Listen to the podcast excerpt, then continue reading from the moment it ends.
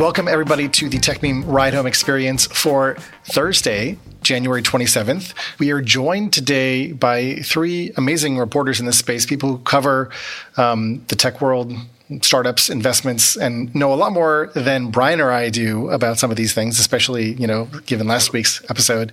Um, we are joined by Natasha from TechCrunch. We're joined by Katie Roof from Bloomberg, and also a special guest, Christine uh, Hall from TechCrunch, has also joined us today. So with that, Brian, I will let you set this up and get us going.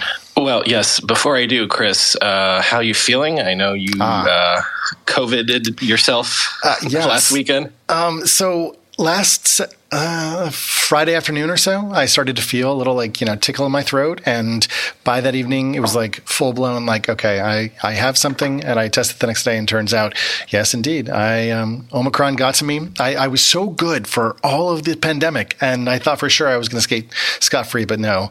Um, and the first two days sucked. Um, actually, what was most interesting to me, being, of course, a tech person, was that my Oura ring, like, caught it.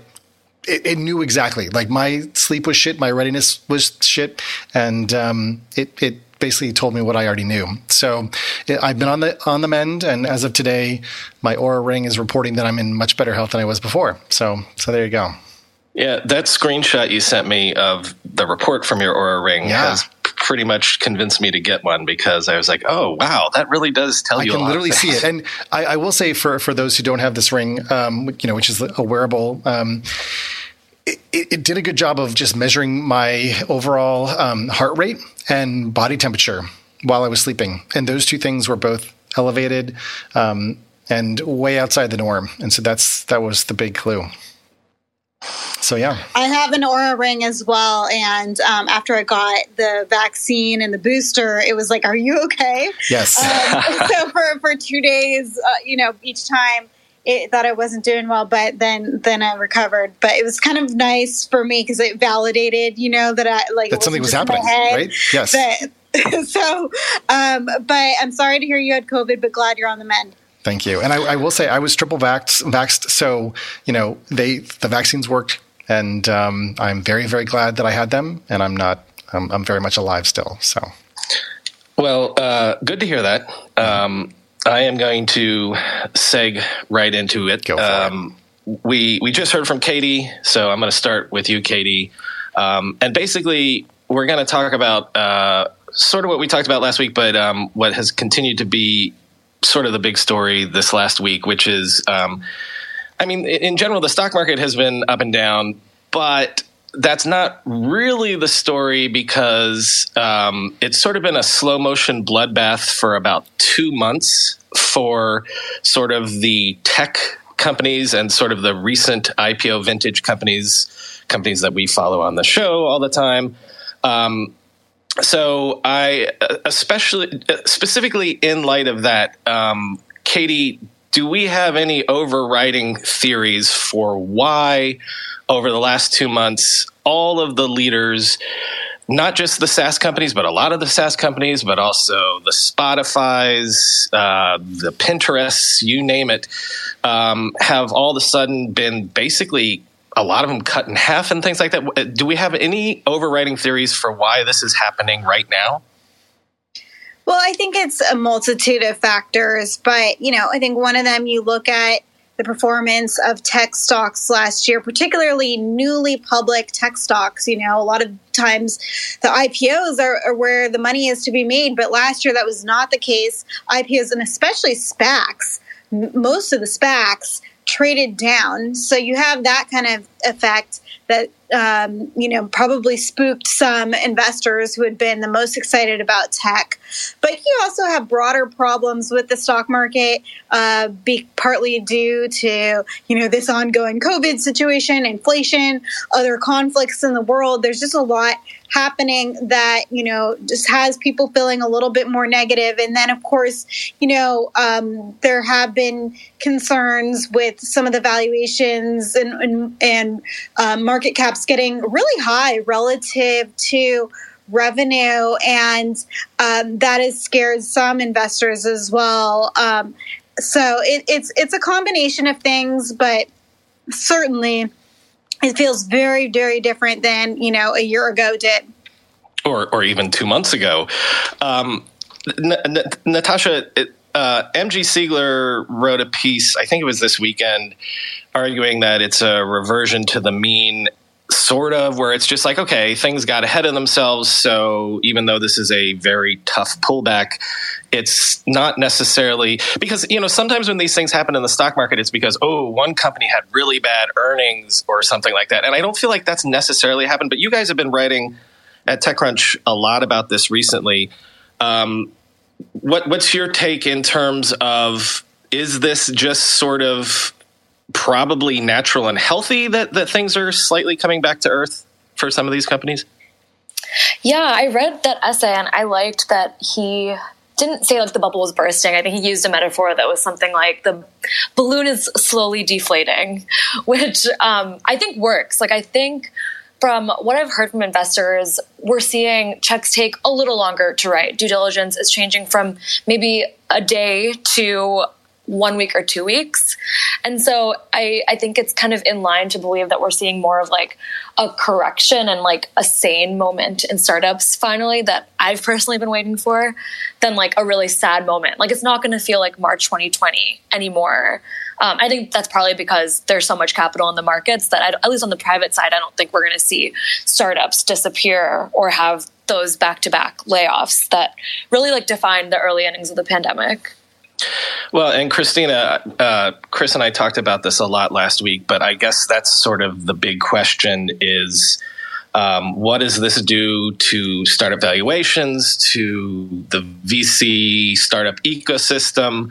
Um, if it's, uh, if, if essentially it was party all the time for the last eighteen months in terms of, you know, you could take a SaaS company public uh, at, at Decacorn valuations and stuff like that. If now maybe you have to pull back what your expectations are. It's not necessarily the moon. Maybe you just have to expect going to orbit.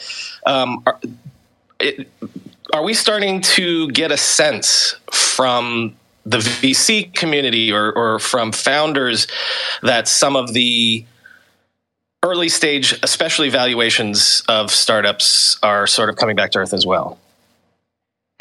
Yeah, I, I would definitely say that. I just spoke with a, an investor, I think it was yesterday or the day before, who who said the exact same thing, that he was just like, you know, this is something that we're looking at. And um, and I kind of asked that same question. I was like, well, what's the, what is that going to look like with, you know, the valuations? Is it going to be bad? Is it going to be that, um, you know, what, what's what's it going to be like for a startup looking for capital? And it's kind of like what Natasha talked about, where it's taking it's going to take a little bit more time. And Um, the the check sizes, you know, I think there was a um, a, a race for, you know, over the past eighteen months or two years, you know, for the V Cs to like raise more and more and more because the check sizes were getting larger and they were having to keep up with that.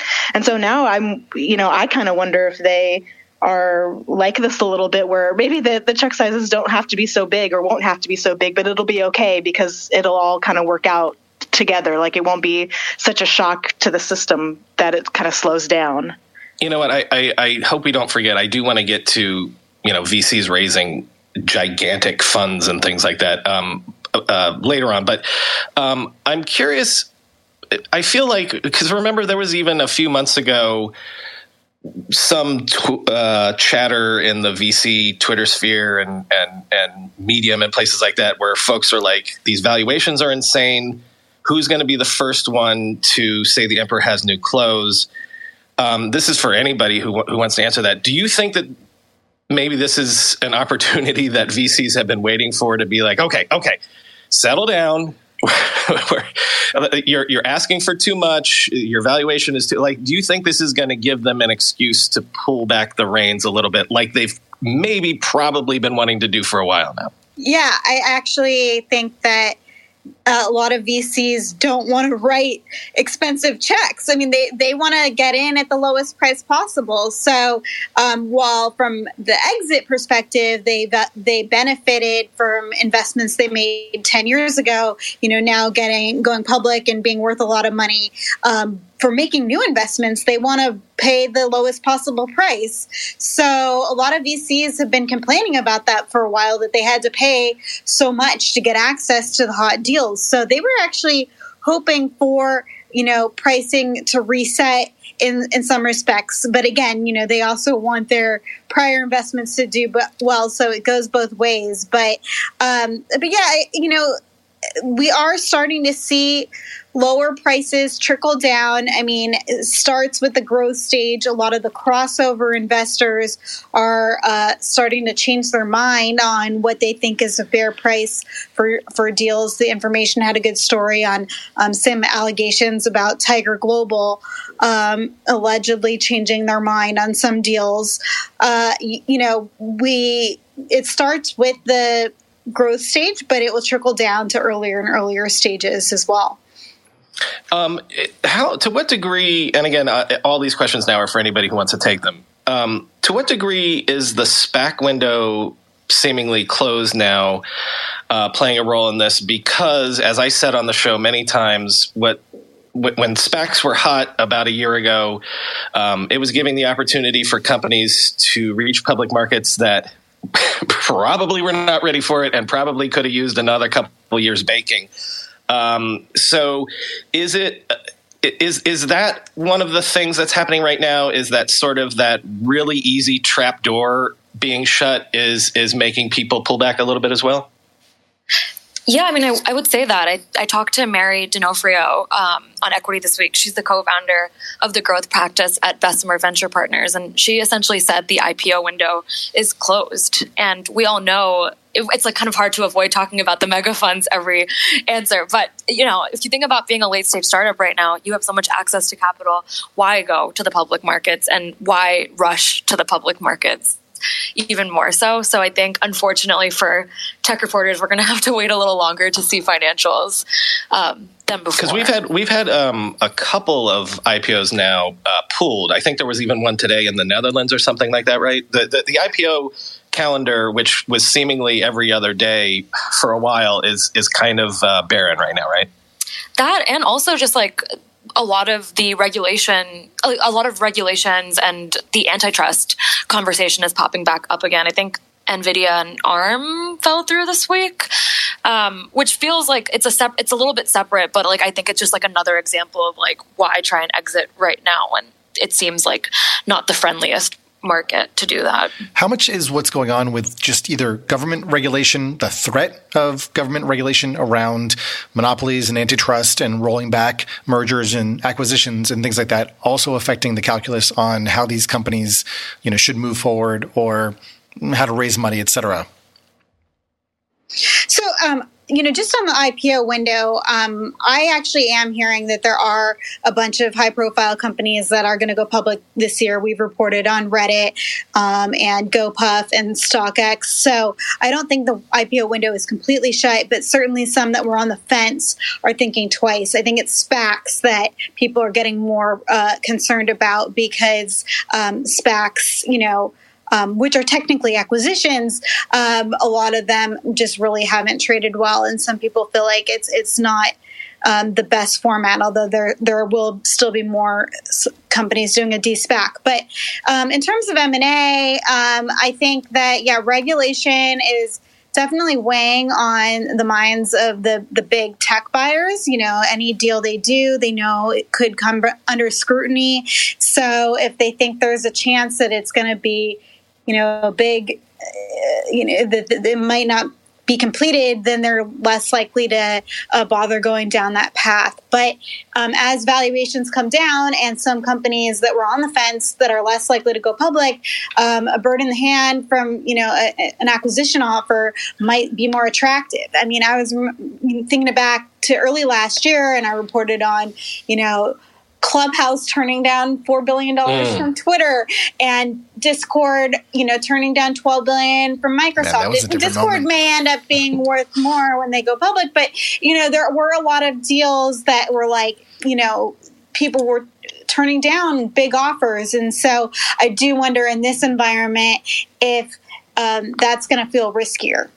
Well, and that was going to be my next question. It would be that if you have a lot of these high flyers down, we've already seen, you know, Microsoft snap up Activision because the stock was down. It was down for other reasons in theory, but you've got you've got things like Robinhood down sixty-eight percent, Pinterest down forty-seven percent from its highs, Peloton down seventy-four percent. That's maybe a slightly other story too.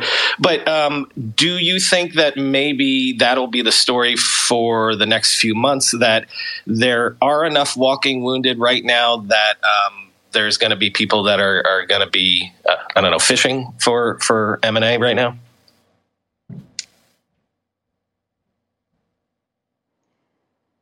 I think that, you know, right now um, there are going to be companies that, um, you know, are going to, you know, as I was saying, they're going to they're going to be more inclined to take the offer that they have in hand.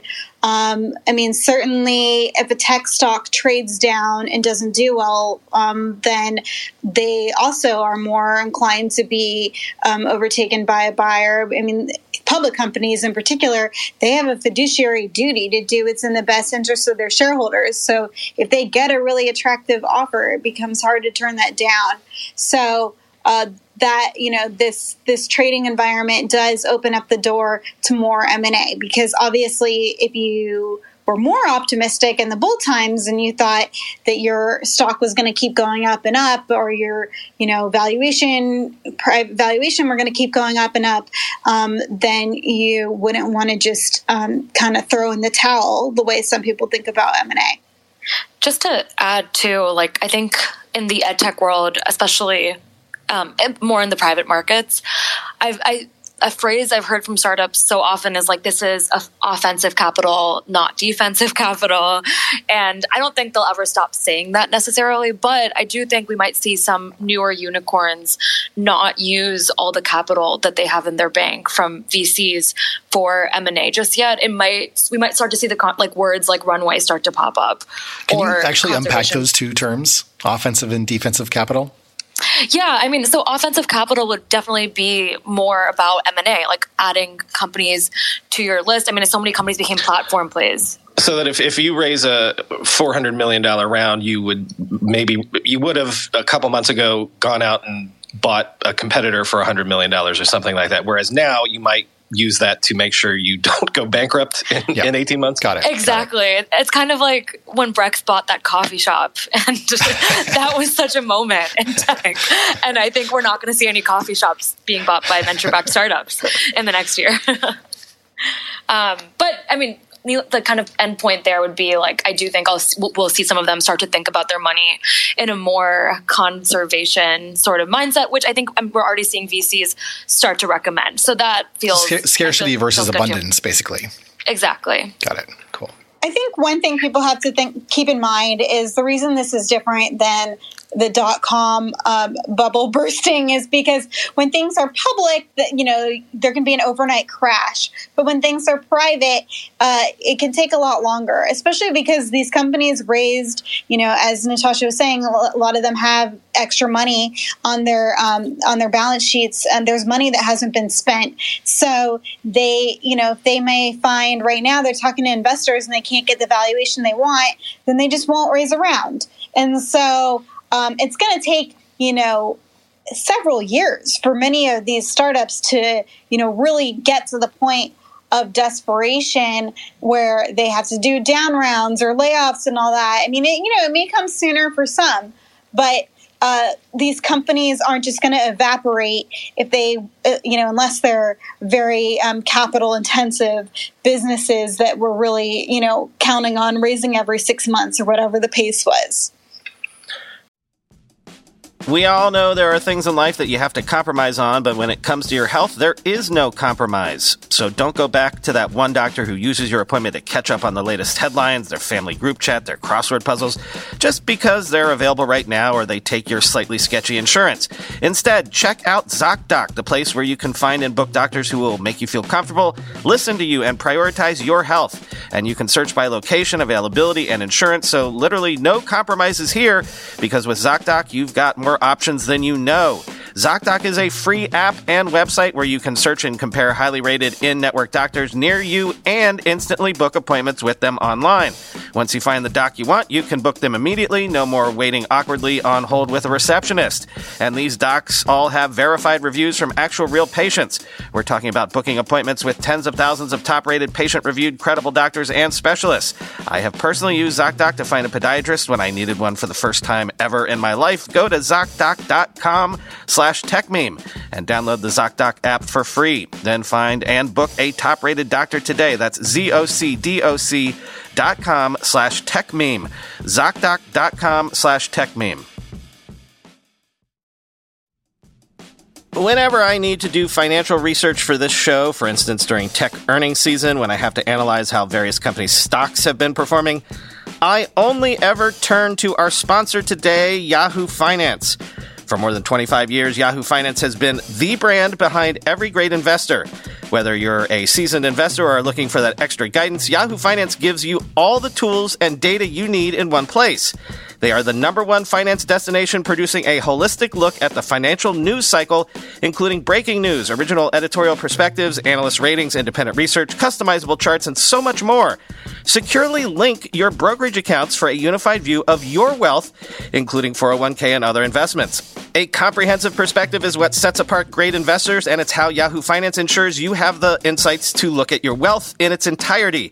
With a community of over ninety million users each month, their real strength is helping you on your way to financial success. For comprehensive financial news and analysis, visit the brand behind every great investor, yahoo finance dot com, the number one financial destination, yahoo finance dot com. That's yahoo finance dot com. Can I go ahead and take it to the other side of the coin, which is, you know, all of the money that has been raised by funds, by the investors, um, because we're talking about, you know, from the startup side, people have been raising large rounds. So in theory, they've got a lot of uh, money to spend, or they they bought themselves a lot of runway. But at the same time, especially in the last year, we've seen just ginormous funds raised, billions and billions of dollars, bigger fund raises than we've seen before in a lot of different sectors. And that money is going to have to be deployed, right? Like, so I'm curious what you're hearing from the V C side, which is, uh, it, I don't get the sense that they're not, they might not want to write as big a check, but they're not going to stop writing checks anytime soon, right? Yeah, that's absolutely right. I mean, if you don't invest the money, you don't get any returns, right? So that's part of what was driving up the prices to begin with. There's just so much capital in the ecosystem right now, and it just has to be spent. And so maybe uh, venture firms were saying, oh, this doesn't feel right. I'm paying too much for this deal. But, you know, you, you know, they have to do something with the money. So that's part of the problem. And so really it comes from the L Ps. Until the L Ps scale back, which, you know, I did report in, in a story in Bloomberg this week, we're starting to see a little bit. Uh, but until the L Ps scale back on a broader scale, we're going to still see a lot of money go into startups. And we're not getting any sense that that money spigot is going away. You know, you you hear things like, well, the reason the stock market is doing what it's doing is because people are expecting interest rates to rise. And so suddenly there are other places for the big pools of money to go and earn returns. Are, is anybody getting any sense that uh, V Cs are worried that they're not going to be able to keep raising these monster rounds? I think the top V Cs are going to continue to be able to raise large funds because, you know, even though past performance isn't technically predictive of future performance, um, if you, you know, the, the top venture funds that have returned, um, that have made L Ps very rich, they usually have no problem getting what they want in any market environment. But I think right now what you're seeing is a lot of smaller funds that kind of um, sprung up because it was, you know, boom times. And um, maybe some of those are going to have trouble raising more funds. Yeah, I would agree with that. Like, I think beyond how rolling funds, I think, captured a moment in time where there was so much interest in the emerging fund manager um, class. Uh, I, I feel like V Cs I've spoken to recently are, are saying that it's now even harder to go from the ten million dollars fund to the fifty million dollars fund. And so like one idea or conversation I'm having more and more is like, what happens if you don't increase your fund size from fund one, two, and three? And we have a few early stage V Cs who do that, and I think they're interesting, but I, I wouldn't be surprised if we see more V Cs taking a, I guess not like a step away, but like maybe a more rational step on what next funds look like. But I mean, the Form D filings are still popping off. So Brian, to your question, I don't think we're going to see anyone stop trying to raise. They just might be um, a little surprised or a little bit more conservative on those those initial targets. Um, what's anyone's take on uh, the the mega raises? You know, Andreessen is basically raising every other day and hiring basically everyone that they can find. Um, you, you, we've already got the Tigers and the uh, SoftBanks and, and, and stuff like that. But it, this, do you have a sense that V C is going through generational change like we haven't seen maybe in the last decade or so, where at the top it's getting really, really professionalized? And then, you know, uh, Natasha, you were just talking about um, the the the solopreneur, uh, solo funds and things like that at the bottom, especially at the top end with these mega funds. Are things becoming more professionalized? I keep using that word. I don't know if it's the right one. Yeah, I guess like my immediate thought is like, so like the the Greylocks and the Andreessens and the Sequoias raising seed funds. Hopefully this answers your question, but this is like my first reaction. Um, them raising seed funds, I think, helps like a very specific kind of founder succeed and, and do well, or and by do well and succeed, I mean raise money. Like I think those funds are set up, obviously, mega funds set up to have mega exits. But I think we're still seeing like the pre-seed investing universe, like the Charles Hudsons of the world. They're not raising two hundred million dollars seed funds. They're raising, you know, pretty normal, healthy sized funds. And I think that will, I guess, will help the startups that don't fit the profile of like an ex a firm or um, an ex um, Stripe kind of raise money. So that's kind of my take right now is like, what is the impact of these bigger funds raising, and are startups going to be more successful? I think a certain kind of startup will have more access to capital, but um, the, the, the ones that don't fit a certain kind of D N A will, you know, have maybe lesser options, but still lucrative options. Um, we're going to keep going, but I did offer everybody the chance to dip out at a half hour, and it is a half hour now. So if anybody wants to dip out, um, please take this opportunity, and we'll thank you. Yes, for coming this on. Is so fun. Thanks for having me, guys. I'll Thank- love to be back. Thank you as well. Appreciate it. Awesome. Thank you. Chris, I've got a couple things for you, um, sort of related to this. Um, the I, I want to get into... the idea, we almost got into this last week, but the idea of Web three yep. as sort of um, a a reason for uh, V Cs to have a thesis to invest, mm-hmm. for people to get excited. And this is one of those things where I, I don't have an opinion on either side. I mean, there's people that are cynically talking about, you know, if if Web three hadn't come around, someone would have had to invent it. And the most cynical take is people did invent it.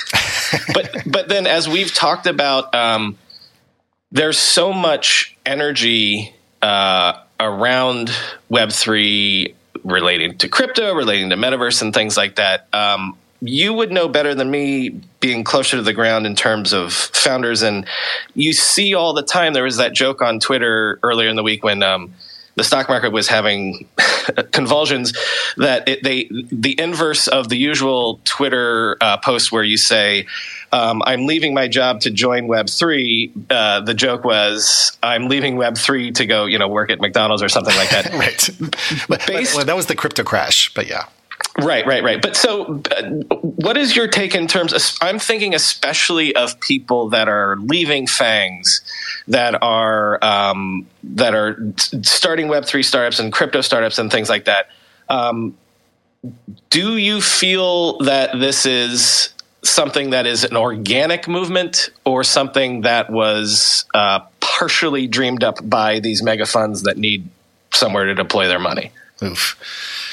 Um, I don't like to put too much stock in conspiracy theories because it's hard enough to get ideas and products off the ground that, I mean, conspiracy theories have their own sort of um, aspects as products that people want. And, you know, so I'm not going to go down that path. But one thing that I am curious about, and that we didn't really hear much about in terms of our guest today, like, is in a way, like, how people in the crypto Web three world who are used to uh, volatility in the market, in their portfolios, you know, like the whole kind of meme about, like, you know, holding and just riding these waves, whether that has actually created a different psychological profile of people who are building Web three startups to weather this period and this this sort of mm, sort of macro downturn. Like, if it's not actually that strange or that uncomfortable, whereas I think for people who are more used to conventional markets, like, this is like, oh my God, it's like a big sell-off, like, you know, like the market's like um, obviously going through like a big uh, post-pandemic correction. So I guess I'm I'm wondering about that on the one hand. Then on the on the flip side, um, I guess I also wonder about what I'm seeing in terms of different types of fundraising vehicles, coordination, collaboration, and stuff that is like just novel when it comes to either raising money or raising resources or deploying them. And I'm thinking specifically about, I think like Y C just started some sort of DAO mm, or something mm-hmm. along those lines. And then you're bringing in actually a lot more um, analytics and just, you know, hard data crunching and much more s- sophisticated financial um, instrumentation, where, you know, you can also raise money, for example, on your startup's actual like revenue. And so it's much closer to, I guess, modeling the reality of how much you're actually worth than, you know, before, where it was all kind of smoke and mirrors and just kind of a really good pitch deck. And if you went through Y C and you had your, you know, thirty second pitch, you could raise, you know, X millions of dollars. So you're, there's there's two things there. You're, first of all, on the one hand, I'm hearing you talk about DAOs and things like that, which, by the way, um, there's been a couple of interesting DAOs recently that I, I need to talk about on the show, um, some pretty big ones or whatever. But um, the other thing I hear you talking about are, are things like uh, what Pipe does, where, especially if you're a SaaS company and you have right, right, right. Um, mm-hmm. annual recurring revenue and things like that, that instead of raising rounds, you can basically sell your revenue sort of like it's a bond. It's it's sort of like um, yeah, Pipe dot com is doing this. Right, so. right, right, right. It's sort of like raising um, a convertible note or whatever, um, where it's like, all right, we'll front you this money because we believe that this these subscriptions and this A R R is going to come in, and then that way, Um, you don't necessarily even have to play in the V C. I, I think that's what I'm saying. Like, there are just so many new financial instruments for, you know, pulling in money that in some ways, like, V Cs or these mega funds dangle just enormous, you know, amount, like, vat of cash in front of you and says, here you go, like, have this, relative to those other things, which might be actually more prudent, but are just less sexy because the, the, the, there's not enough zeros behind them. So I'm just wondering what the dynamics are at work here, where either, you know, some startup founders might be savvy and be like, well, when the money's easy to get, get the money. Um, whereas for other, like, mm, less experienced folks or folks who are actually working in the crypto space are so much closer to financialization that their level of either savvy or sophistication might be higher than your conventional sort of Web two startup that really, well, and, you know, I'll speak for myself, I was not, you know, a person in the money world. Like, I didn't think about money. Money wasn't relevant to me. It was all about growth. It was all about adoption. It was just about getting people to use technology for the very first time. And we're beyond that. You know, people grow up with cell phones now. You don't have to convince them to, like, download an app. They know what it is. They, you know, some some people have a password manager. Like, you know, they're used to a number of the behaviors that were huge barriers to adoption for previous eras of technology.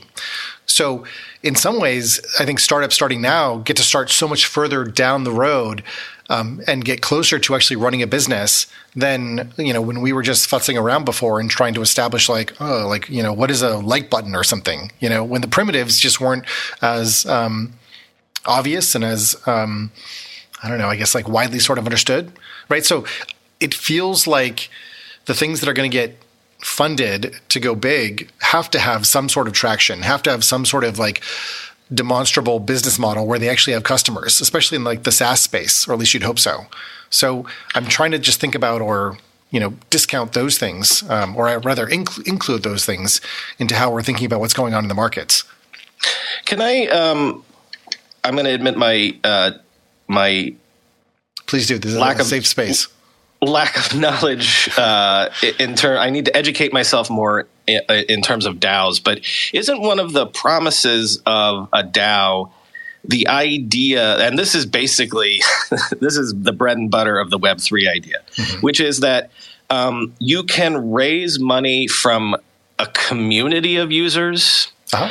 And so that, in a sense, your if if you had a product of any kind, but even if it was a SaaS or a software product of some kind, um, something that we'd charge a subscription for, that you could go, it's sort of not putting the cart before the horse, but when you're talking about like you can be so much further down the road, is is part of the promise of DAOs th- that idea that if you have a community, if you have people really enthused about your project, you can just raise the money from the people that are also potentially your end users and customers.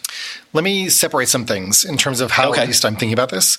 Um, and it's it's it's a good question, and it's easy to see how a lot of these, well, acronyms and jargon can quickly kind of, you know, run away from you in terms of what they actually mean and what they, uh, where the state of the technology and behavior actually is. So I think in some ways what you're talking about might be raising either uh, a community round or something like a party round. This could be, uh, you know, previously a, a party round was actually kind of like a pejorative thing. Like you couldn't find one V C to lead your round and to get all the other people to sort right. of like go in line and close the deal and make it happen. So you'd have a party round, you would ask a bunch of people and they'd put in small checks, and it was super annoying because you'd have this exploding cap table, which meant that every subsequent round that you wanted to raise, you needed to go back to each of those investors, you know, who honestly have very little skin in the game, and get them to agree to whatever happens next. Now, ironically, that's actually kind of what a DAO sort of is built upon, the idea that people have a bunch of tokens in your startup, whatever it is that you've, you know, minted as tokens or N F Ts, and they can, you know, stake those that collateral more or less on the decisions that you well, make as an organization. Voting. You're voting. That's you right. have a say. That's right. right. Okay. So, but I mean, it's, it's similar, like if, if you're on the cap table of someone and you have a very small, you know, percentage or whatever, but everybody on the cap table has a very small percentage of the company, then everybody has kind of votes that need to go along with subsequent funding rounds and possible dilution and things, things like that. Does that make sense? Yeah, absolutely. And that's what I'm trying to, I'm so trying I'm to get is at is that yeah. in theory, a DAO structure is supposed to be on-chain, in that the decisions that are sort of made by the organism, the organization, how, whatever you want to think about it, um, is more transparent. Um, it's able to be scrutinized by, you know, outside people, and things are put to a vote. And you can write the rules such that, you know, maybe it requires like two-thirds majority or, or something like that, so not everybody has to agree, but it's some sort of almost like parliamentary system for moving forward based on the people that actually have an interest in what it is that you're doing. And those could be your customers, they could be your investors, they could be just random people that hold crypto and, you know, wanted to go along for the ride, things like that. Right, because you wouldn't even have to be there at the beginning if if a, if you bought a whole bunch of coins in some project. Um, right, I mean that's the other thing too, right? Yeah. Like, and again, like I want to be very careful because there's the regulations are un, very unclear and and they don't really exist yet. But um, in some cases, you know, you can have people come in later, buy the coins or N F Ts from the early backers of projects, and sort of, you know, gather your stakes and then end up with more uh, voting rights, like over time. And that doesn't necessarily have to go through some, um, you know, reconfiguration of your safes or whatever it is that your funding documents might be. So it creates a little bit more flexibility and a more, um, a bit more dynamism actually in terms of how these startups can move and who they can bring in as, you know, investors and so on and so forth. Um, I'm going to shift your question, like, by the way. Yeah, it it does because, like I said, I, I still need to do more research. Let, let, one, one, one quick thing on that mm-hmm. is, is the, I'm thinking of the ancient history of I C Os and things like that yep. uh, of what, what, four or five years ago. Yep. Um, that idea of governance was not involved in that early I C O period. You were just... Uh, I, I Well, we didn't really have the concept of like the DAO. um, mm. you know, as an organizing concept and as something that you could sort of demand or ask for. So I think there was this implicit idea that when you were part of an initial coin offering, that you would, these would be your stake in the organization of the company. And if you were there for an airdrop of coins, then, you know, you could, well, people would speculate on them, and your, you know, share of value might go up because, you know, ideally there was some pool of liquidity behind that, whether it was a startup or, or I'm sorry, a V C or someone else putting in money into the, the company itself. But I think where that kind of went wrong was that a lot of people wrote a lot of white papers, but not a lot of code. And so trying to do what they said that they were going to do really wasn't that feasible. And, uh, you know, the work may or may not have happened. I think there were a lot more rug pulls back then because it was just a wild time and people were still getting their heads around how this stuff works, how it should work. And a lot of the capabilities, I think, that um, the DAOs now are relying on may not have been immature. Certainly the tools were not as as mature as they're becoming. Um, like I said, I want to I want to move slightly to the side from that to talk about N F Ts. I, I just sent you a link to a Twitter thread, which you can I will uh, uh, pin to put the on. room. Yeah, and I'm going to really try hard to remember to put this in the show notes um, when we publish this. But um, um, this is a, this is also a bit of housekeeping that I've been meaning to get to that you can help me with, which is I think we talked about it on the show. I, I know I mentioned it a little bit that um, I got a lot of crap from listeners when I was unaware that gamers were against N F Ts uh, uh-huh. a month or six weeks ago, whenever it was when I first did a story about that. Obviously, now I've seen, you know, tons of examples. It's uh, mind-blowing. I think I've even it really is. Yeah. Mm-hmm. Right. So um, what I was accused of is, you know, which I'll cop to, oh, you're in a bubble. How do you not know that people hate the idea of crypto and hate the idea of N F Ts? Okay, fine. I, you know, look. If you're not in a bubble, I, you're probably not actually consuming any news. So we're all in But again, bubbles. right, right. And one of the things that I try hard to do is to try to be a straight shooter to everybody. So, like, people, and, and it's continued where people are are like, enough with the N F T stuff, enough with the crypto stuff, except for the fact that I'm trying to do a show about technology, and that's been a lot of the news lately, yeah, right? So, totally. um, but okay. So I'm not pro N F T crypto. I'm not anti N F T crypto, mm-hmm. but I will cop to being taken aback by the the vitriol mm-hmm. and and and people's antipathy. Mm-hmm. Did I say that right? Yeah. Yep. Um, uh, to to some of the stuff, and and I saw a thread over the weekend that I'm going to read the first four tweets from, um, because it's the first one that I was like, oh, okay. I kind of, I, I, I, I can, I see where you're coming from on this.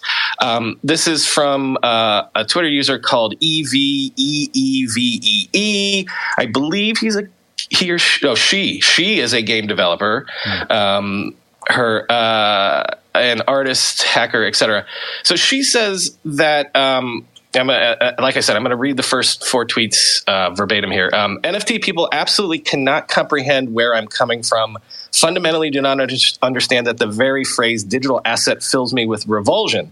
I do not want this. On a very basic level, I do not want what you are selling. I do not want it to exist. I think the internet has too much ownership as it is.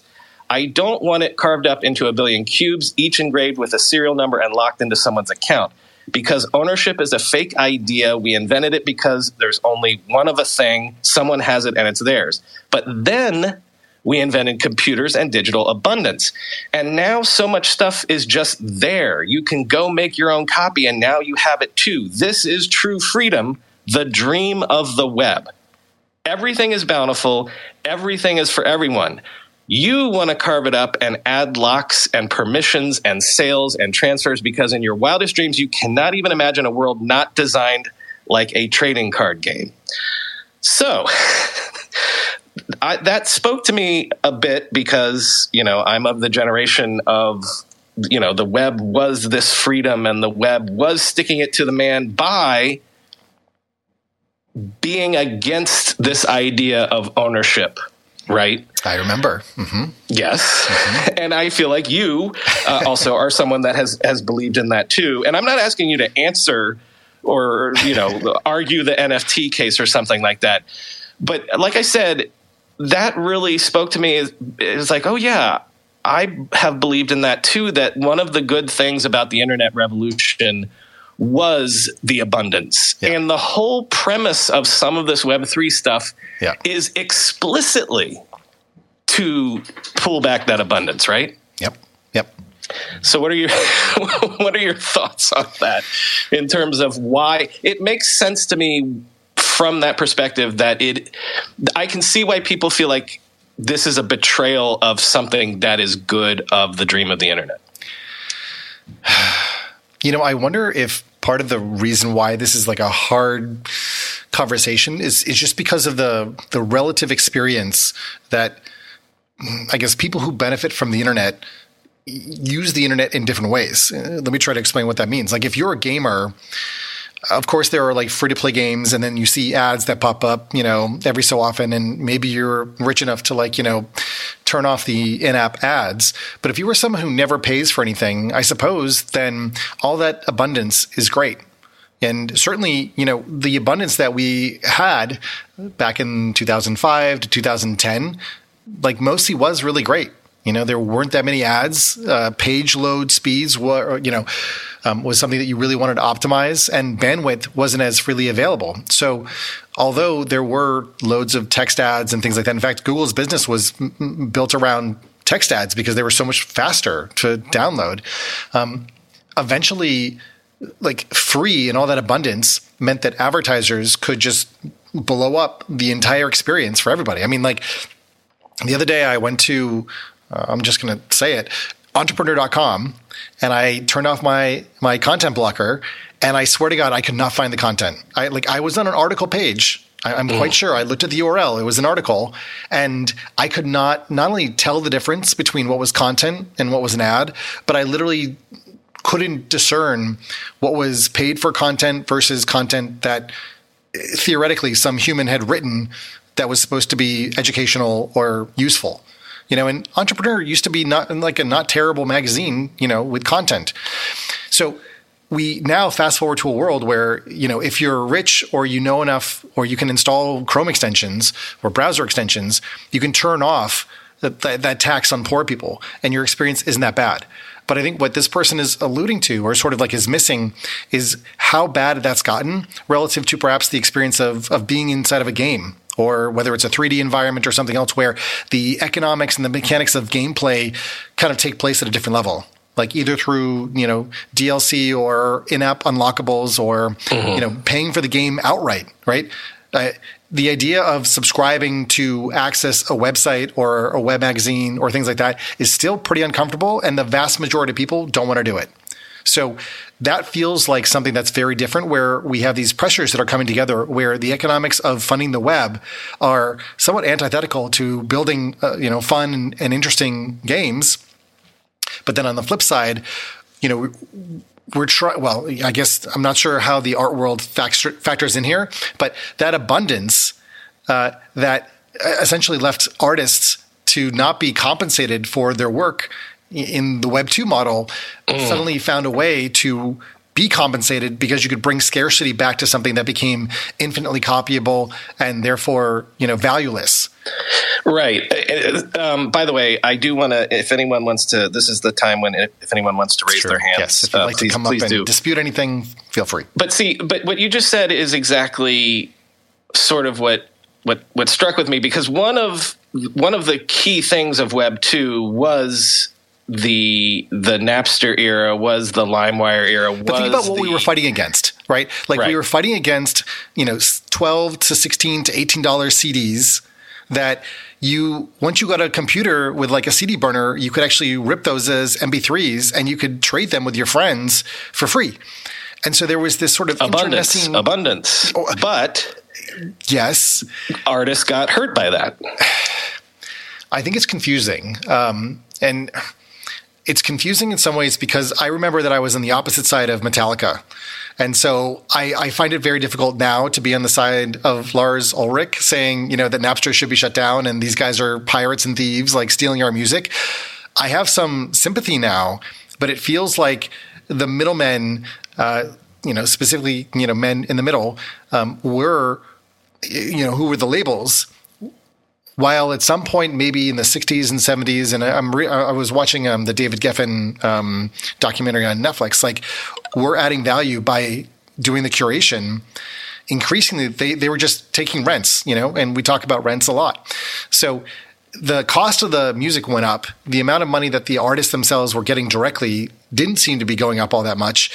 And so we as fans were like, well, fuck it. Like, you know, you guys make enough money. You're millionaires. Like, we're poor students. We can't afford this. Some of us couldn't. And so we're we're just going to, you know, figure this out for ourselves because we're ahead of the curve. And I don't know. It's privilege feeding itself, I suppose. Anyways, I, I brought up Randy because Randy, I think, has a hopefully – well, I, I expect she does, has a different perspective uh, or a generational perspective on some of the things that we're talking about. And so, Randy, if you want to give us, uh, you know, feel free to introduce yourself. Um, would love to get your perspective on some of this, the stuff around ownership and, um, yeah. With everybody fighting for attention, how can your business stand out and connect with customers? Easy.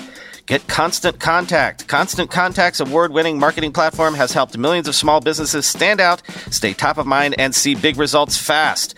Constant Contact makes it easy to promote your business with powerful tools like email and S M S marketing, social media posting, and even events management. With Constant Contact, you'll reach new audiences, grow your customer list, and communicate more effectively to sell more, raise more, and fast-track growth. Don't know much about marketing? No sweat. Constant Contact's writing assistance tools and automation features help you say the right thing at the right time, every time. Plus, you can send with confidence, knowing your emails are actually reaching your customers thanks to Constant Contact's best-in-class ninety-seven percent deliverability rate. I use this, and you should too. Tackle any challenge with Constant Contact's expert live customer support. Plus, everything's backed by their thirty-day money-back guarantee, so get going and start growing your business today with a free trial at constant contact dot com. Just go to constant contact dot com right now. Constant Contact, helping the small stand tall. constant contact dot com. Let's be real for a minute. Most guys would wear a t-shirt every day of their lives if they could. The problem is that most t-shirts are not acceptable to wear at work or out on a hot date night. But today's sponsor, Cuts, has finally changed that. Cuts t-shirts are such high-quality, wrinkle-free, and so buttery soft that you can look like you're dressing up even when you're dressing down. Yeah, you heard that. Wrinkle-free. You never have to substitute comfort for fashion ever again. If you see me in a t-shirt, it's likely one from Cuts. I'm also a huge fan of their A O five pocket pants, the right sort of step up from jeans without going all the way into dress pants, like literally my ideal Venn diagram of professional looking but comfortable feeling. When you touch something from Cuts, you can immediately feel the quality. Their proprietary fabric blends are ridiculously soft and breathable, they don't wrinkle, and they look way more expensive than they actually are. For a limited time, our listeners get twenty percent off your entire order when you use code RIDE at checkout. That's twenty percent off your order at cuts clothing dot com with promo code RIDE. Please support our show and tell them we sent you. Experience the perfect blend of style and comfort with Cuts Clothing. cuts clothing dot com, promo code RIDE for twenty percent off. Yeah, absolutely. Hi, everyone. This is Randy. Um, I am a designer and I'm building UCasts. I'm also a podcaster. Um, but Chris and I have had multiple conversations about decentralization mm-hmm. and how Gen Z is p- very pro-decentralization, and that's why the web three movement is something that we all immediately adopted, um, almost without a second thought. Um, and in my opinion, from my perspective as someone who's not only twenty-two, but basically does not own any assets, there's there's there's power in ownership, where before mm. I can never imagine, you know, creating content and owning it myself. It was always mm. towards, you know, different conglomerates where they own my content, they decide my fate, they decide how much it's worth, they decide its value. Um, and then there's a there's a certain kind of empowerment where not just, again, as a twenty-two-year-old who has student debt, but also as someone who comes from an immigrant family where none of my family owns assets, something as simple as like my P F P of Alpha Girl. I know it doesn't mean a lot, but that piece of ownership and the fact that, you know, that that, that is mine, that gives me some, some sort of value, and that gives me some sort of hope for, you know, ownership does not necessarily have to be a, you know, three million dollars home in Toronto that we cannot afford, but it can be simple, small assets here and there on the internet, on the internet that we can you know, potentially build up as as generational wealth, um, or at least that's like the, you know, the, the hope or the dream, and that's the value for, I feel like, people like myself. Let me let me let me stress again that I I'm bringing up Evie's thread not because oh it it won me over and now I'm against uh, Web three, um, because I, I agree with that. Like, look, you know, the whole idea that um, if it's free, then you're the customer. That that you know, um, the, the big platforms. We don't own anything. We're being sold by the big platforms, right? Um, and I and you know, Chris is using examples of you know the advertising model, which Web three proponents are are saying you know we're going to fix the fact that that you know advertising, which which I've made the point. I made that point in my book that the fact that most of the web to this day is all advertising. When you stop and think about that, oh, it's completely transformed our lives, but it's all just in aid of the attention economy and stuff like that. It kind of blows your mind that we've gotten this far and it's all just based on stupid ads and stuff like that. Okay, the the point I, I wanted to make is, it, wh- why does it seem like that people that are the most committed to Web three are like, burn it all fucking down, um, and and everything is terrible and we're going to right all these wrongs? Why does it feel so absolutist? And I think, you know, this is some of the discourse that's been going on online about Web three. Um, like, I'm, I agree that Web three has good ideas that I, I hope get adopted and things like that. But do we have to burn everything down to do that? Like, can't we take a little from Web two and Web one and Web three and, and, and, so and put it all together? I have I have thoughts. Um I was I was talking to my friend, my good friend Scott Gavitin, um, the other night, and we were actually there's this this great uh, two and a half hour video about uh, called The Problem with N F Ts, and I, I I was watching this I think on Saturday when like my COVID was like you know in full blown and I was definitely like on another planet. Um, And also watching it at two X. So you can only imagine like how this thing sort of freight trained my brain. But nonetheless, I don't know if I recommend um, that form of ingestion of this content. But, you know, like the – in some ways you have to have that level of, of arrogance and of self-assurance and of ignorance about the things that have come before you, because – once you start to slow down and take into consideration all the ways in which these ideas have previously been tried and these other ideas that, you know, tried it and it didn't work and so therefore your thing's not going to work, or, you know, if you think about this community or that community, like how do you make this all come together? And it sort of – it. I don't want to say waters down, but it becomes infinitely more complex. And I certainly found – you know, when I was working on a lot of these uh, standards back in the day that are now broad industry adopted standards like OAuth, part of the the problem of what like my job, not being a developer or engineer in those communities, was just to keep co- like bringing us back to the core thing that we were trying to solve and be like, that's that's out of scope. Like, we're not trying to solve that. Like, this is what we need to focus on. This is what we're doing.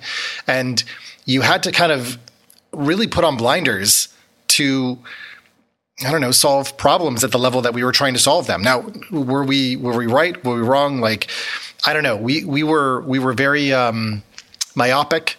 Um, I think many of us who worked on these things weren't aware of our own privilege. We were in our own filter bubble. You know, um, specifically, Scott and I worked on digital identity, and as two white guys, like, we were not building in protections for a lot of people that would ultimately end up using these platforms or systems, because it was just trying to get them to work.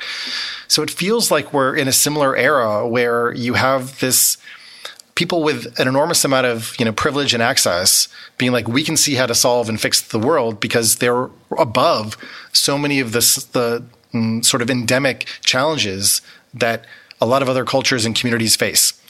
So to answer your question, like, why are they so like, let's burn it all down and start over? Mm-hmm. I think it, it sort of comes from from an urge of being like, well, the people that came before must not have been that smart because they didn't solve these things in these ways. But really, it just means that they're going to end up experiencing the exact same problems that we ran into, but sort of in a new, you know, rev or revolution of the technology. And so a number of factors in the environment will have changed that maybe actually means that it'll actually work that time. But if you do take that kind of conciliatory approach, it's just, it's really, really hard to make progress, and people lose interest and they move on before you even have a chance to, you know, kind of make your case. So you see that dynamic, that tension? Yeah. Um, I, I kind of, I want to come at this a different way. Randy, are you still there? Yeah, yeah, I am. Okay. okay let me, um, and, and please, please, please understand, I'm not asking you to answer for this or whatever, but yeah, okay. Yeah. Okay. There's another meme going around where it's it's a it's a picture where it's like, this is web one point oh and it's like login and password. This is web two point oh and it's um, login with either Google or Facebook or Twitter or whatever, right? And then web three is connect your wallet. So we, I, I, I, Randy, I completely understand this idea of owning something, of controlling your own destiny. I can. That's. I, I'm. I'm with you. That's incredibly powerful. But when someone like E V is complaining that everything in Web three seems to be transactional, like that's the joke of saying connect your wallet is Web three. Do you, can you understand where people are coming from? Where that are you asking about feels, the value systems?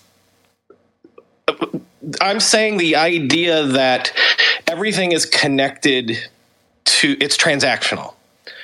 Um, whereas, you know, part of what I think E V is, and this is what you were saying, Chris, where the abundance was free and that's a, a level of privilege or whatever. But um, in the same way that gamers are like, listen, I just want to play my game. I don't want to have to, like, you know, pay for this and that right, thing I mean, and the other thing. Just they have to be a great the boss, and, right? Like they don't right. need or want the changes. They've been well served by the, you know, mm. the economy as it is. And I think the challenge is that there are a lot of people who are seeing, you know, blockchain technologies, N F Ts, changing some of those dynamics and those power dynamics and giving a new generation mm. the opportunity to build, as opposed to sort of like asking permission from a stodgy bunch of old, you know, people now, right? You know, who right. built the Web two stuff. And they're like, ah, that's not going to work, right? Right? Go ahead, Randy. We we we yes, cut you off. Yeah. So I, I think I think Brian, you ha- you have a very good point. Which it's it's a conversation I've had today with a bunch of people about what integration of Web two and Web three could look like together, right? Because essentially, I don't want, and there's the whole Calendly joke going around today and the last two days, and I don't want a Web three Calendly, right? I don't want to change all my products from Web two on chain availability. Right. The joke, the joke for that is, is that, oh yes, to get on my calendar, you're going to have to pay yeah. gas fees, right? yeah, yeah, exactly. And so I don't, I don't want any everything to change from Web two to Web three, and I don't think anybody wants to see that because, you know, it's it's just it's inefficient to just leave all the Web two products that have essentially amazing functionality and say, okay, connect your wallet to access everything. Um, but then there are, there is, the way I see it is Web two gave us access to a lot of resources and information and gave us access to, like you said, a lot of abundance, right? But unfortunately, not everybody had access to, I would say, good information and good resources, and did not have access to good communities, and did not have access to, um, you know, good assets from, from Web two. Can, can you and, say a little bit more about that? Why, why was that, and where, like, how was... How were things segregated, perhaps? Um, it was simply just people did not know where to find good information, right? And then there's, you know, propaganda, there's media, there's, you know, for example, I'll tell you the, the, the simplest thing is that the, the information that I was exposed to in the Middle East as a woman was vastly different than the information I was exposed to as a woman here in, in Canada. Right. And before coming to Canada, I, I didn't have any resources available to me. We had very strong censorship. I didn't have access to a lot of things on the internet, whether it's developer tools, whether designer tools, whatever it was. Right. And so coming coming here, I had suddenly an abundance of information that I didn't even know where to begin to explore and what to do with it. And that was overwhelming. That was confusing. And um, not all the information I was exploring was good information or good resources or good assets that I was buying, right? And so I feel like Web two gave us access to that abundance, but abundance does not necessarily bring value, in my opinion. Um, abundance just feels overwhelming sometimes. So what Web three, I feel like, provided me with is is the ability to seek value and the ability to understand where value is on the internet and buy into that, right? So it's not just taking everything on the internet and try to flip it for a profit, but it's actually understanding where where people are finding values, whether it's in community, whether it's in utility, whether it's in a digital art, whether it's in a game, you know. And yes, sometimes, you know, it's it's it's, it's bullshit how communities are blowing up and have virality and all of that.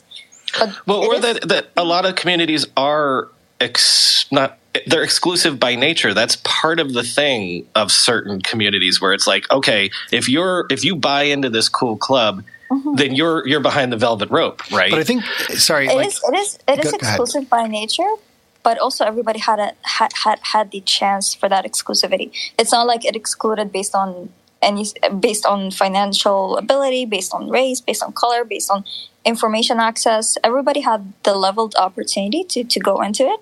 And it was like, okay, whoever put in most effort, you know, got it. And to me, that just gives a playing field, you know, a leveled playing field, if that makes sense. You're talking specifically about like minting N F Ts with different communities and participation in the Discords and things like that. Is that what you mean? Yeah. Okay. So, so Brian, I think the the, the idea that um, I think is being brought up here is that Hold, hold, hold. I can't even say the word. Whether it's holding or hodling, um, different, I guess, digital assets. Let's say N F Ts, and deploying some of your capital is actually an attention allocation strategy. Mm-hmm. So in the previous era, you know, your attention was being assaulted constantly, and you had no interest in the sources of that those assaults. Now, by buying or obtaining these assets and, you know, not really thinking about speculation, but actually creating value in an, like sort of a localized economy, your interests actually are aligned with holding that asset for as long as possible and creating as much sort of community of value, value around it. And the fact that you have that token and you can hold it and that it's yours and it can't be taken away from you because it's literally registered in an immutable ledger means that now you have something to to sort of show or prove that, you know, you've been around.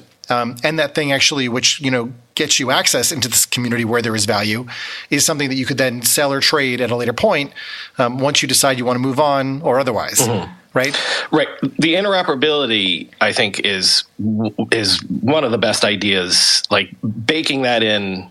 Uh, right. I mean, because we've been talking yeah. about that for years. You know, one of the things yes, that I've been right. thinking about is like the fact that, you know, Facebook has been ostensibly working on like data portability. And I suppose there is some way to sync your, you know, Facebook photos to Google Drive or whatever.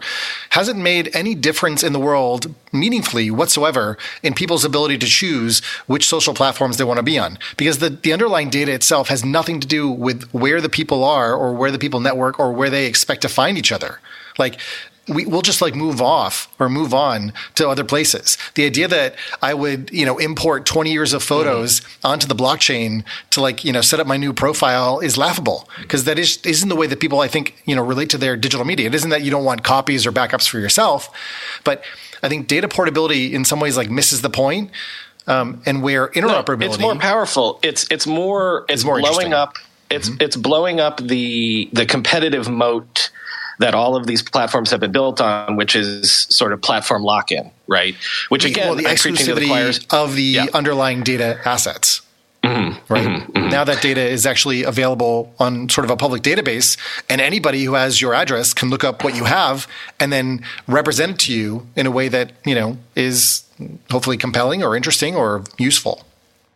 Well, again, I, I'm saying I'm preaching to the choir because this is something that you've spent your whole career working on. Sure. Um, like, but but to to that, like, when you're when you're participating in these projects and communities, to what degree are you fearful of history repeating itself? Because again, look. We were there, man. Blogs were a Wild West. We were sticking it to the man, all that stuff, like, you know, sharing your photos on but Flickr we, and stuff like were that. Were we really? Okay, but hold on, but hold on. the idea the, that was the that was the idealism. Yeah. That is the same idealism in these ideas. And all that happened is, listen, you can make the argument that what Facebook did was take all of the good ideas of Web two and just put them under a big blue umbrella. Um, and sort of obviously commoditize them and make them easier for normies to do blogging and posting and sharing your photos and things like that. but also platform them.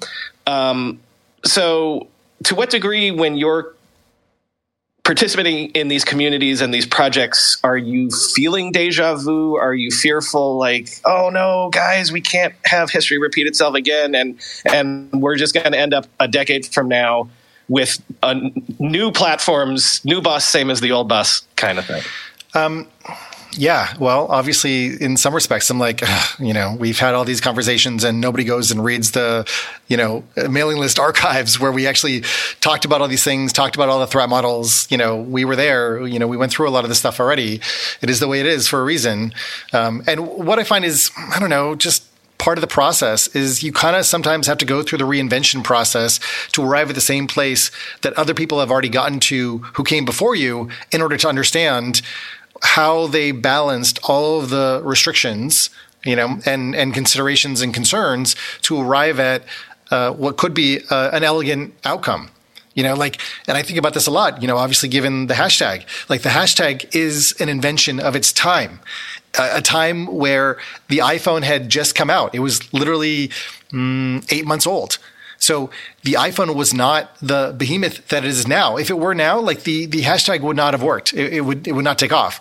But because of the limitations of bandwidth, because of the maturity or immaturity of the network, because of Twitter being mostly an S M S-based service, there was a window where combining all those uh, limitations forced that one kind of Gemini of an idea to sort of come out. Going back, people would be like, oh, it would be way better if it did this or it did this, did this, but you'd miss the considerations that were part of the calculus that landed with that outcome. So I think in a similar way, like in a different kind of abundance, people now in sort of like the Web three crypto space don't have to make a lot of the same trade-offs. You know, the fact that they, you can just assume that a lot of people have internet connectivity, that a lot of people have, um, I don't know, Chrome extensions, and they know how to operate them. The fact that um, you know, bandwidth is much better than it was before. The fact, like one of the stories that you had recently was about whether or not we we even have the compute power to run the metaverse the way that it's been articulated, right? Right. right? And yet we sort of assume that in five to ten years, these problems will be solved. We'll have five or six G technology. You know, we'll have amazing battery power. You know, we'll be switched off of coal and onto nuclear energy or something, or renewables. So there's this kind of tacit assumption that, you know, some things can be kicked down the road, but that we will solve problems for ourselves today that are the most interesting and the most perhaps generative.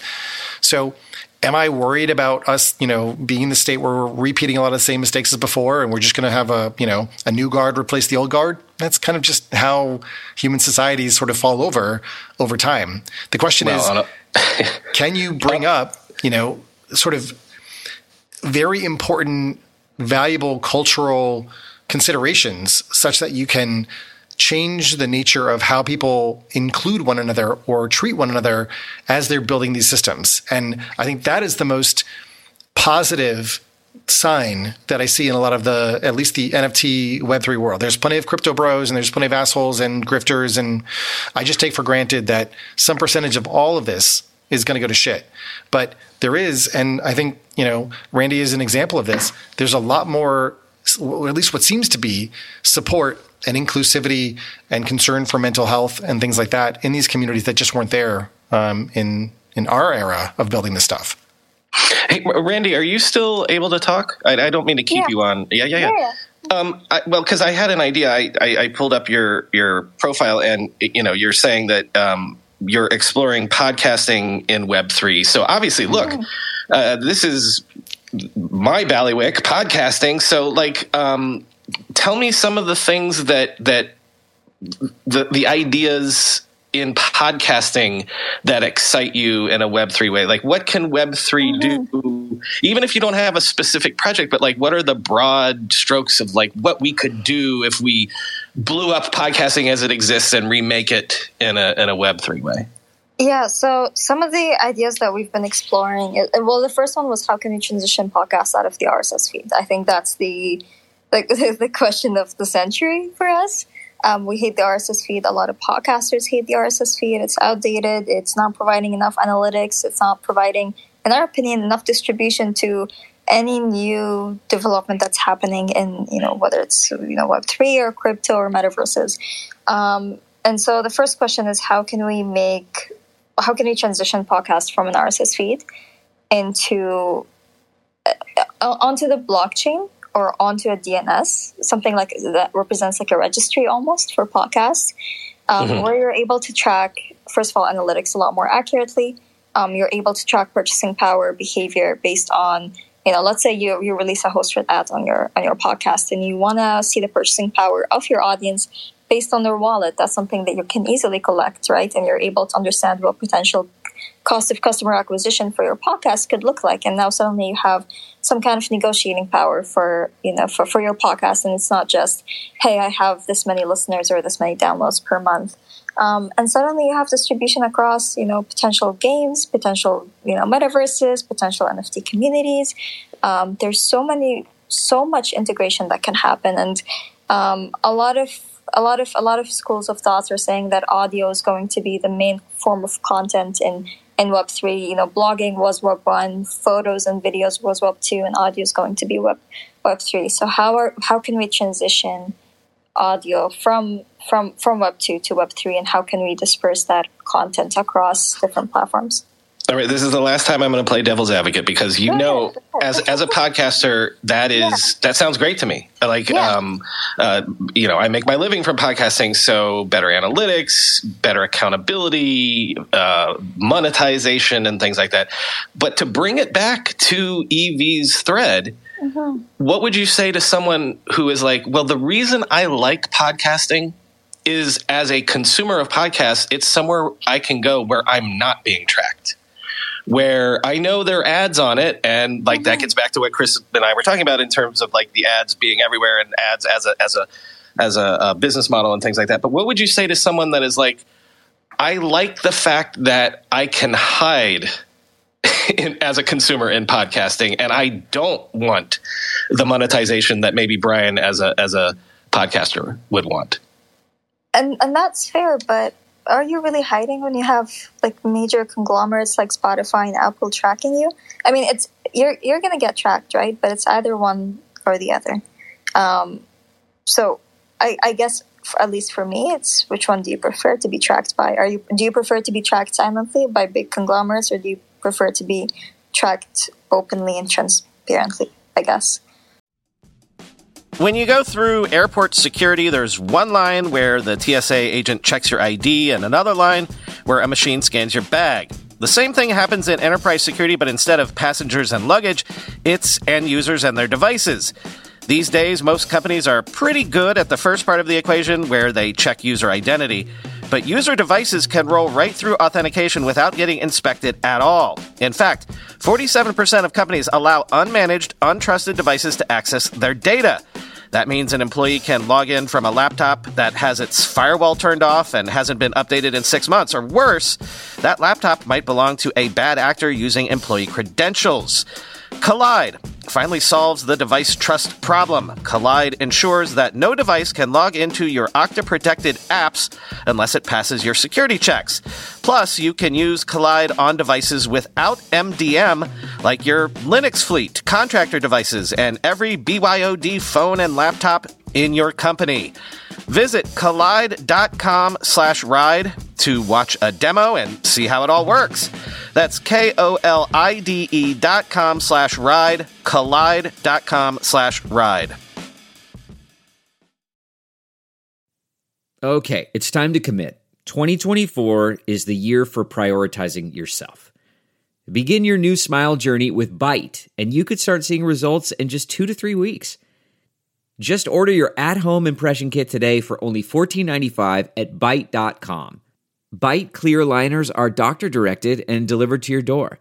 Treatment costs thousands less than braces, plus they offer financing options, accept eligible insurance, and you could pay with your H S A, F S A. Get eighty percent off your impression kit when you use code WONDERY at Byte dot com. That's B Y T E dot com. Start your confidence journey today with Byte. See, like, I think this is the thing that's so different and so interesting. It's like putting something mm-hmm. on the blockchain is you're like, well, fuck it. I'm already out there anyways. Like mm-hmm. I, I actually had this attitude. Um, what, what did I call it? It was uh,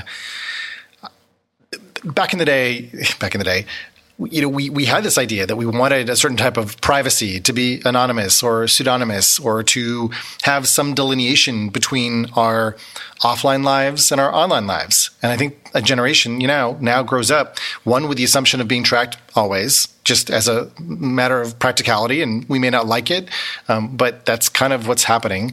And then two, to take almost like as an act of defiance, the idea of actually just putting even more out there and being more explicit with what you put on the network or you put on the blockchain that represents you, yeah. that you make it even more yeah. accessible. And so you're like, fuck it. Like, if, if you want to track me, then here are the things that I want you to know about me. And I'll just make the things that are more like private, like quieter. Maybe you'll still detect them or something, but like, I'm not going to broadcast them. They're not going to be in my wallet, my public wallet, and so forth. So but that's a very different is approach. Technically anonymous. Even tracking is technically anonymous, because I can have a wallet that is very completely anonymized, mm. and you can track it, but you have no idea that it's traced back to me, right? Right. It, so it even, may not be doxed. Mm-hmm. Yeah, yeah, but it's it's still not traceable back to me as a person. Versus if you're listening or using really, you know, any form of data on Web two, it is traceable back to me as a person, right? As as Rand, to my I P, to to to my information. And that's also another beauty of, of Web three is my information can be tracked, but one hundred percent anonymized, right? Well, or you have a greater level of control or, over yeah. it, right? Right. Mm-hmm. Well, and, and listen, that's the that's the sort of punk ethos that I do love about Web three, which it is, it's almost like reclaiming words, that words of oppression, you know, yep. and, and claiming them to use them for yourselves. Like that, that spirit I, I, I completely, um, I completely buy into as well. Um, yeah, I don't know. Um, I, uh, it, it, it does become one of those things where, like, you know,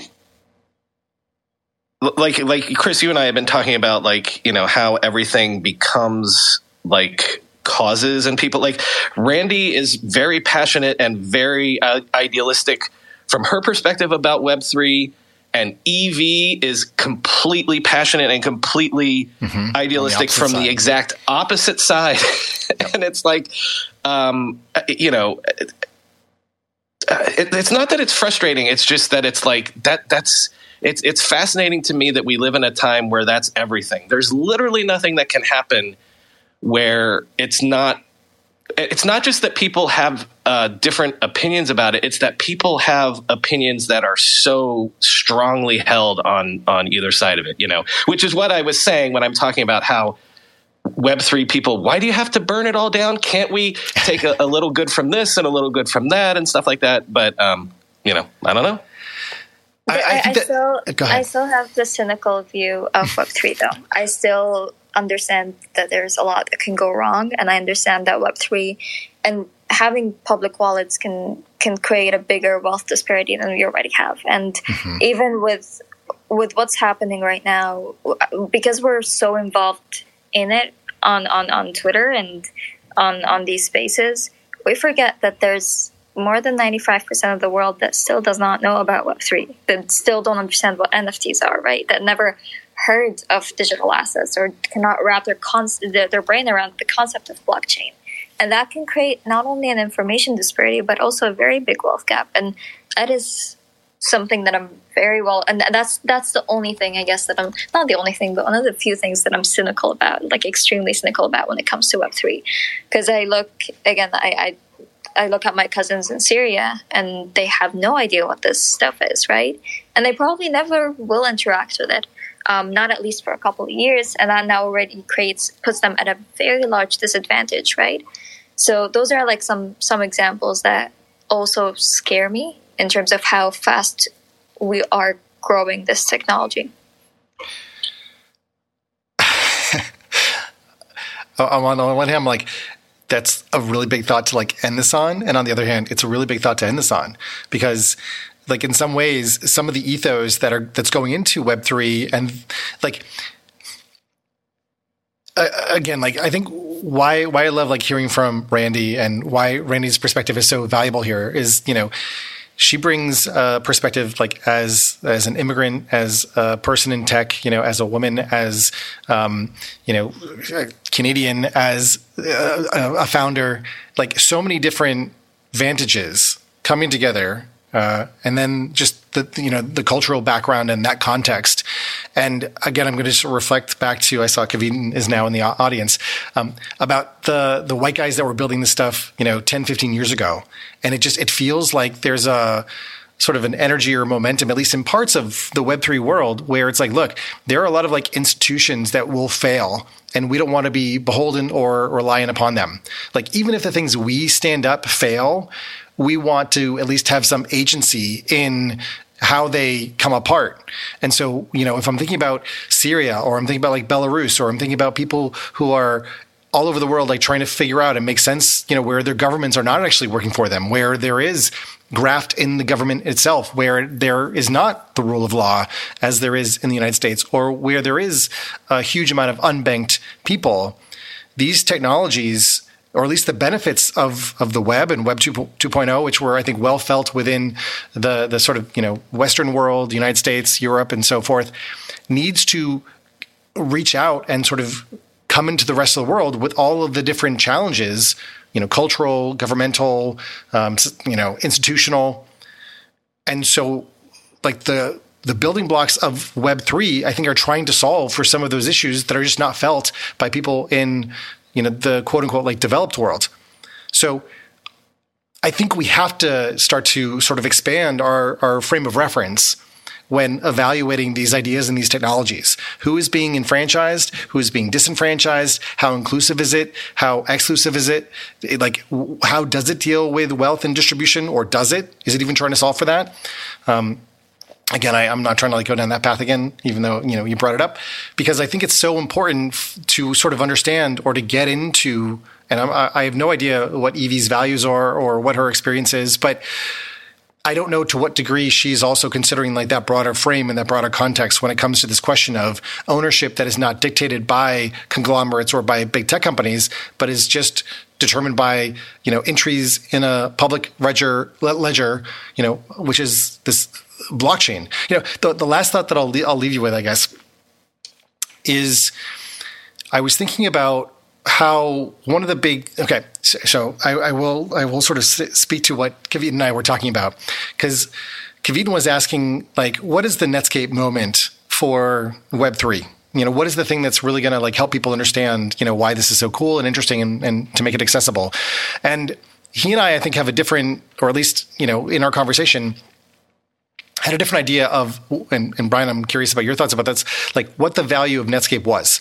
To me, the value of Netscape actually was that it was a read-write browser, that it allowed for anybody anywhere that had an internet connection to contribute to the web, that the authorship part of Netscape was the significant aspect, not the fact that it created this consumer web that anybody could access and, you know, look up information. And so Web three, I think, comes from a similar vein. And my my thought, my question, you know, and a lot of people complain about gas, but if you could write on an unerasable chalkboard in a way that the world would not be able to erase your message and everyone would be able to see it as long as they had the tools and the know-how, how much would you pay to put that message out there?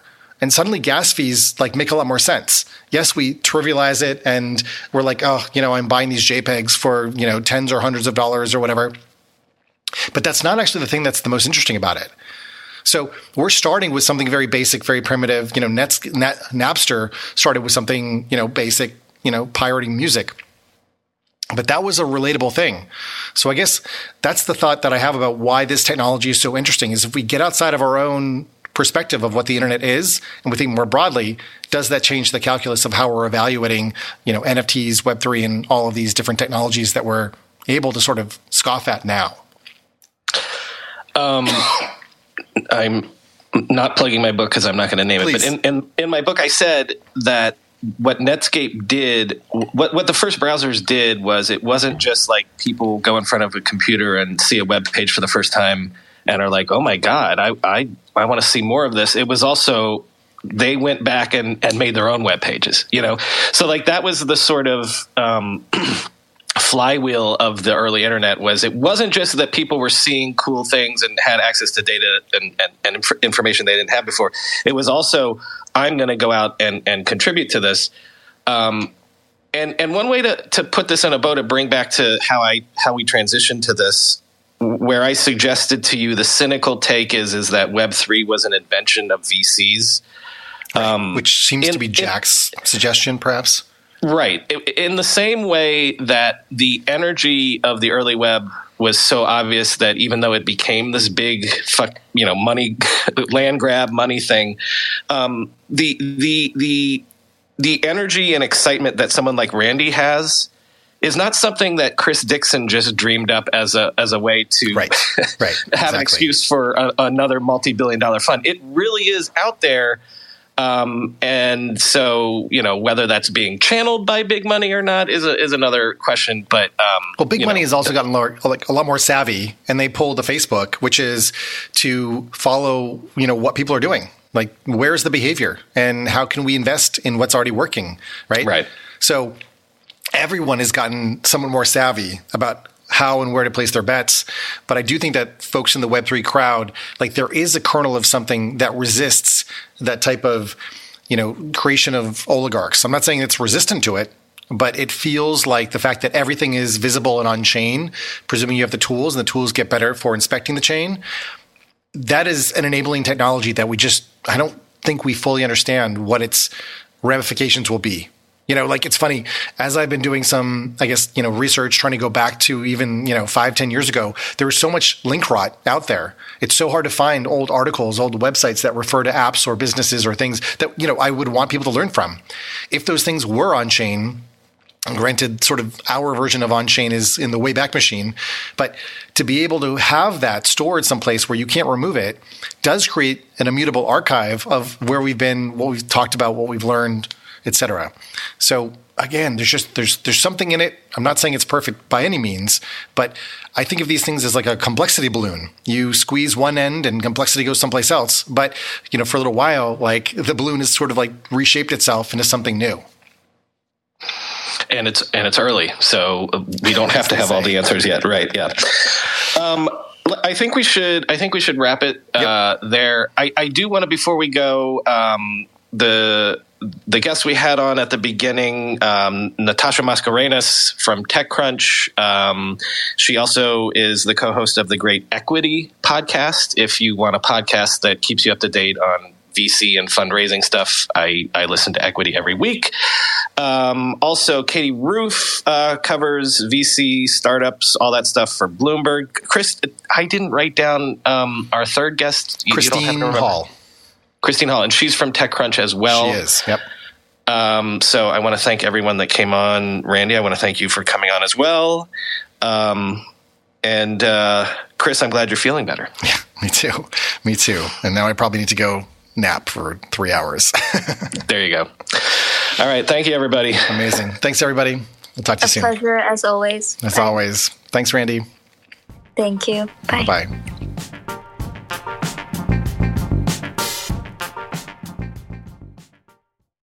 Look around. You can find cars like these on AutoTrader, like that car riding your tail.